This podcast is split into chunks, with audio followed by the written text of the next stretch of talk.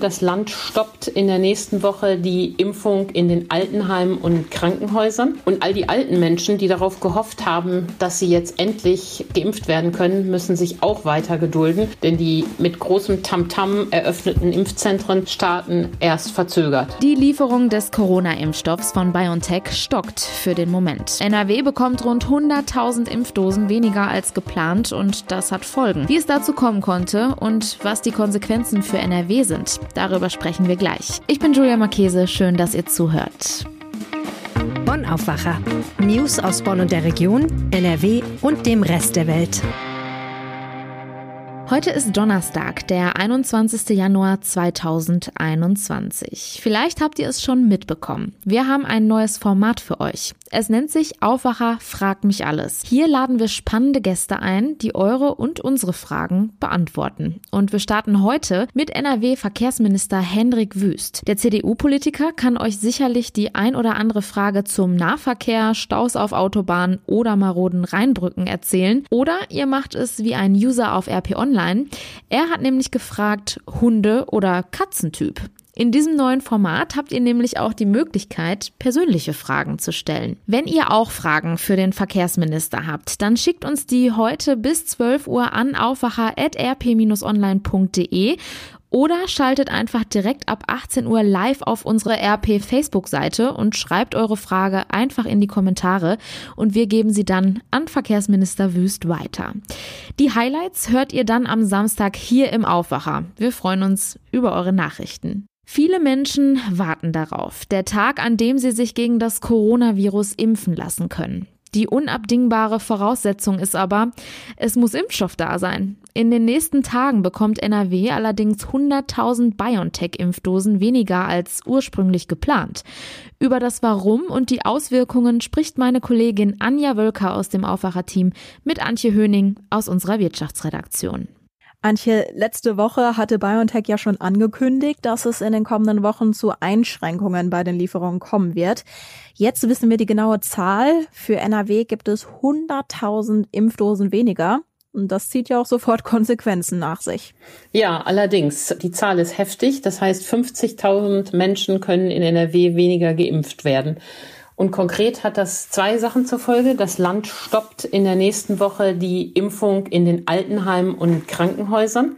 Das ist besonders ärgerlich, weil die Impfung in den Krankenhäusern ja gerade erst vor zwei Tagen begonnen wurde. Und all die alten Menschen, die darauf gehofft haben, dass sie jetzt endlich geimpft werden können, müssen sich auch weiter gedulden, denn die mit großem Tamtam -Tam eröffneten Impfzentren starten erst verzögert. Statt am 1. Februar geht es jetzt erst am 8. Februar los. Das ist echt eine harte Nachricht. Ja, wie kann das denn sein? Woran liegt das? BioNTech rüstet das Werk in Belgien um, damit sie dort zwei Milliarden Dosen produzieren können. Dazu muss man wissen, dass dies das Werk ist, was alle Länder außer den USA beliefert. Und im Zuge dieser Umrüst-, Umbauarbeiten fällt die aktuelle Lieferung eben aus. Und das trifft dann alle Länder in Europa, Deutschland auch und damit eben auch NRW. Das ist so der vordergründige Grund. Dahinter steht natürlich noch ein anderes Problem. Deutschland hat sich im Sommer letzten Jahres total darauf verlassen, dass AstraZeneca den Zuschlag bekommt. Jens Spahn hat also auf ein anderes, auf das falsche Pferd gesetzt. Und jetzt hat nicht AstraZeneca den Zuschlag bekommen als erster Hersteller, sondern BioNTech. Und dann hat man da zu spät nachgesteuert und nachgeordert. Und das ist jetzt das Problem. Also heißt, das wirft auch ein negatives Licht auf die Politik. Ja, politisch ist es natürlich auch ein Problem. Jens Spahn war ja zu Beginn der Pandemie lange Zeit ein strahlender Held, der das gut gemacht hat, der auf Zack war.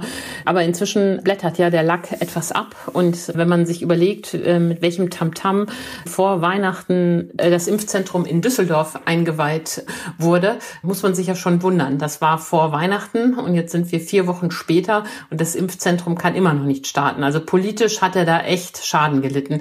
Das Gleiche gilt für Herrn Laumann. Er hat gesagt, die Organisation der Impfkampagne würde mit ihm nach Hause gehen. Daran müsste er sich messen lassen. Wir sind jetzt noch nicht durch, aber das Zwischenzeugnis für Herrn Laumann fällt nicht gut aus. Was bedeutet das im Großen und Ganzen? Einerseits könnte man ja vielleicht argumentieren, gut, ein paar Tage, an denen nicht geimpft werden kann, sind auf lange Sicht gesehen gar nicht so schlimm.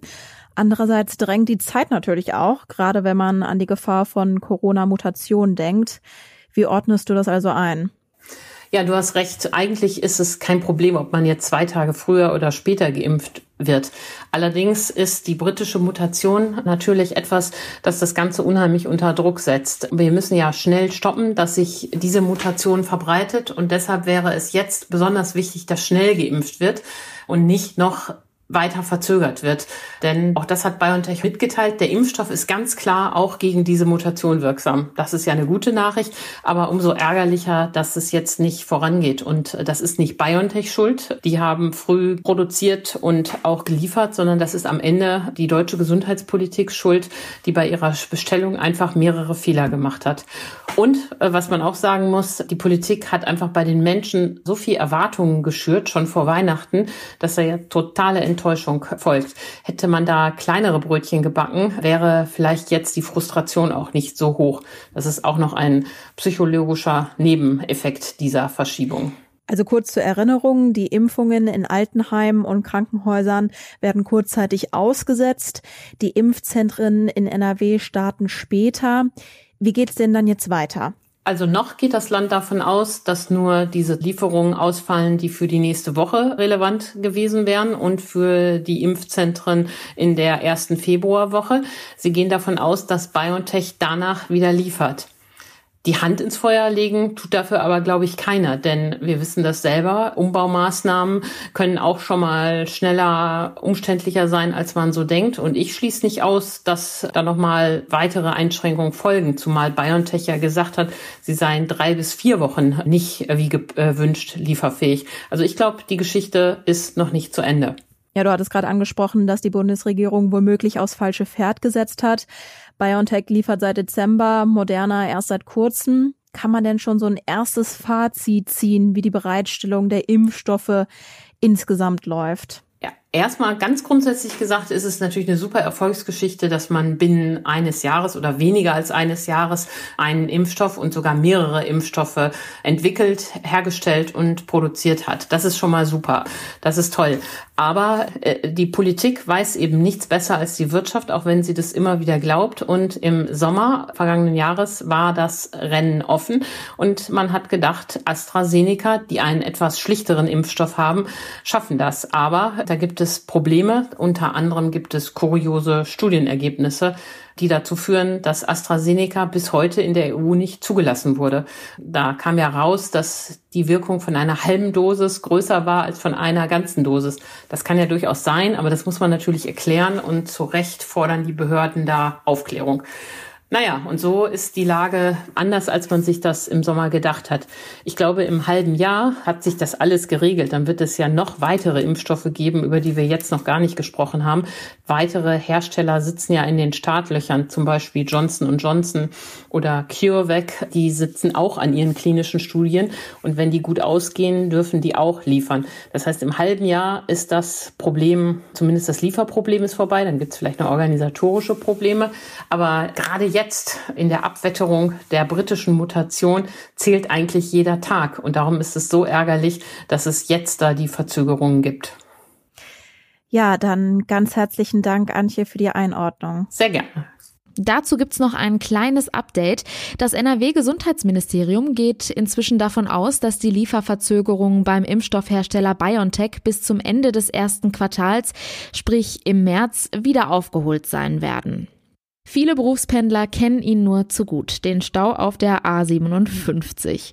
Zwischen Mörs und Krefeld-Gartenstadt soll jetzt aber was dagegen unternommen werden. In diesem Abschnitt ist nämlich die Erweiterung auf sechs Fahrstreifen geplant. Seit gestern sind die Planunterlagen zu diesem Projekt für die Öffentlichkeit einsehbar. Was da drin steht und was das für die Autofahrer künftig bedeutet, darüber spreche ich jetzt mit RP-Chefreporter Christian Schwertfeger. Hallo. Hallo, grüß dich. Vielleicht zu Beginn mal direkt die Frage, was für eine Bedeutung hat die A57 denn generell für den Straßenverkehr? Also die A57 ist von immenser Bedeutung, insbesondere hier am Niederrhein. Sie verbindet halt also den Niederrhein mit äh, Köln, mit Düsseldorf und ist äh, für Pendler, gerade Berufspendler, überhaupt nicht mehr wegzudenken. Wenn ich an die A57 denke, dann muss ich direkt an Baustellen und Stau denken. Was ist denn jetzt geplant? Also die A57, die wird ja schon seit Jahren ausgebaut und zwar auf einer Länge von insgesamt insgesamt 63 Kilometern. Das ist ein, ich sag mal, fast ein Jahrhundertprojekt in Anführungsstrichen. Da werden immer wieder Teilstücke dreispurig ausgebaut, weil die Strecke halt extrem überlastet ist und auch immer sehr stauträchtig ist. Jetzt ist ein Abschnitt dran zwischen äh, Krefeld-Gartenstadt und äh, Mörs-Kapellen auf einer Länge von sechseinhalb äh, Kilometern. Und äh, dieser Abschnitt hat es aber in sich, weil er auch halt mitten durch Krefeld, kann man sagen, führt und das ein oder andere Bauwerk gibt, was an der Strecke liegt. Du hast es gerade gesagt, so ein Vorhaben bringt einen ja auch immer wieder vor neue Herausforderungen. Welche sind das jetzt konkret für diese Strecke? Ja, äh, es sind einige Brücken, die abgerissen werden müssen und dann erneuert werden müssen. Es ist auch ein Flüsschen in der Nähe, der sogenannte Mörsbach, äh, ist wirklich nicht mehr als ein Flüsschen, äh, der wahrscheinlich umgelegt werden muss. Und also wenn ich da lang fahre, sehe ich in dem Bereich auch Wohngebäude. Inwieweit die jetzt aber betroffen sind, weiß ich nicht. Soweit man hört, soll bislang nichts abgerissen werden. um, Wie ist denn da jetzt der aktuelle Stand? Ist das Vorhaben eine beschlossene Sache oder ist das ein langer Prozess, bis man jetzt mit diesem Ausbau auch wirklich beginnen kann? Also ausgebaut werden wird auf jeden Fall, aber gegen den Plan, der seit gestern einzusehen ist, kann Beschwerde eingelegt werden. Also Beschwerden, Bedenken äh, von Anwohnern, die können sie einreichen, haben dafür noch, glaube zwei Monate Zeit und dann wird darüber nochmal neu entschieden. Aber es wird auf jeden Fall, also davon kann man, ich sage immer zu 99,9 Prozent sagen, es wird auf sechs Streifen ausgebaut. Gab es denn schon Kritik bezüglich des Ausbaus? Beziehungsweise was könnte künftig eigentlich auf die Autofahrer zukommen? Ich fürchte schlimme Staus. Ähm, ja, kritisch hat sich jetzt so in dem Sinne, also an diesem 6,5 Kilometern eigentlich noch keiner so richtig ge äh, geäußert. Aber äh, ist es natürlich äh, während der Bauzeit äh, davon erheblichen Staus auszugehen. Das hat man auch schon gesehen in den anderen Teilabschnitten, die auf der A57 äh, gebaut worden sind. Jetzt im, im vergangenen Jahr äh, war die 57 jetzt nicht ganz so stark befahren. Das lag äh, an der Pandemie. Äh, da kann man relativ zügig durch. Aber äh, wer auch schon ohne Baustellen den Verkehr dort kennt, wer morgens von Mörs äh, nach Düsseldorf beispielsweise beispielsweise muss, äh, der steht regelmäßig lange im Stau und der Ausbau, äh, der wird die Sache sicherlich sehr verschärfen in Zukunft. Also eigentlich müsste man sagen, äh, muss man künftig einen großen Bogen um diese Strecke machen, um nach Düsseldorf zu kommen. nur ist das wohl leichter gesagt als getan, denn auch die andere Ausweichroute über Duisburg dann vom Niederrhein, ähm, die ist auch relativ zu, weil dort auch eine marode Brücke ist, äh, die auch äh, zu Stau führt jeden Tag. Da bleibt wahrscheinlich vielen äh, nichts anderes übrig, als dann wirklich auf die Bahn umzusteigen. Um da jetzt einfach nochmal kurz so einen Überblick zu bekommen, von wie vielen Fahrzeugen wird diese Strecke, um die es jetzt hier geht, eigentlich täglich befahren? Also was jetzt, was diesen Abschnitt äh, betrifft, fahren täglich meistens zwischen 75 und 76.000 Fahrzeuge entlang. Man geht davon aus, dass es künftig äh, noch mehr werden. Man spricht im Jahr 2030 davon, dass es äh, über 80.000 Fahrzeuge sein könnten. Darum ist der Ausbau der absolut sinnvoll. Ne? Also äh, ich glaube, da gibt es keine zwei Meinungen. Und nur, äh, wie es halt ist mit so einem Ausbau, bis es soweit ist, äh, da muss man wirklich lange Durchstrecke überwinden. Vielen Dank, Christian Schwertfeger. Ich danke dir. Nun das Wichtigste aus Bonn und der Region. Der verkündete Impfstopp in NRW bringt auch die Pläne von Krankenhäusern und Pflegeheimen in Bonn und dem Rhein-Sieg-Kreis durcheinander. Im Bonner Johanniter-Krankenhaus mussten die geplanten Impfungen am Mittwoch für das Personal ausfallen. Das NRW-Gesundheitsministerium stoppte am Dienstagabend kurzfristig alle Impfungen, nachdem es bei dem Unternehmen BioNTech und Pfizer zu Lieferschwierigkeiten gekommen war. In Siegburg hatten die Krankenhausmitarbeiter am Mittwoch noch Glück. Am Dienstag wurde da der Impfstoff noch geliefert. Deshalb konnten die Impfungen am Mittwoch stattfinden. In den Kliniken in Treusdorf kann dagegen erst im Februar geimpft werden. Die Impfzentren für über 80-Jährige sollen dann am 8. Februar eröffnen. Doch eine interne Lieferliste, die dem Generalanzeiger vorliegt, lässt darauf schließen, dass es schnell zu neuen Lieferschwierigkeiten kommen kann. Nach den jetzigen Plänen der Stadt Bonn, wie viele Menschen pro Tag geimpft werden sollen und der Zahl an geplanten Impfstofflieferungen, wäre der Impfstoff in Bonn bereits nach fünf Tagen wieder vergriffen. Am Koalitionsvertrag der neuen Ratsmehrheit in Bonn gibt es scharfe Kritik aus der Opposition. CDU, FDP und der Bürgerbund Bonn sehen insbesondere die Pläne für den Verkehr und den Wohnungsbau kritisch.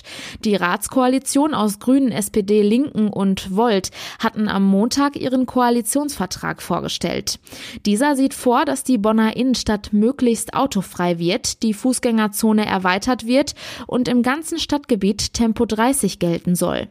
Auch soll das Angebot an Sozialwohnungen deutlich gesteigert werden von derzeit 6 Prozent auf 15 Prozent.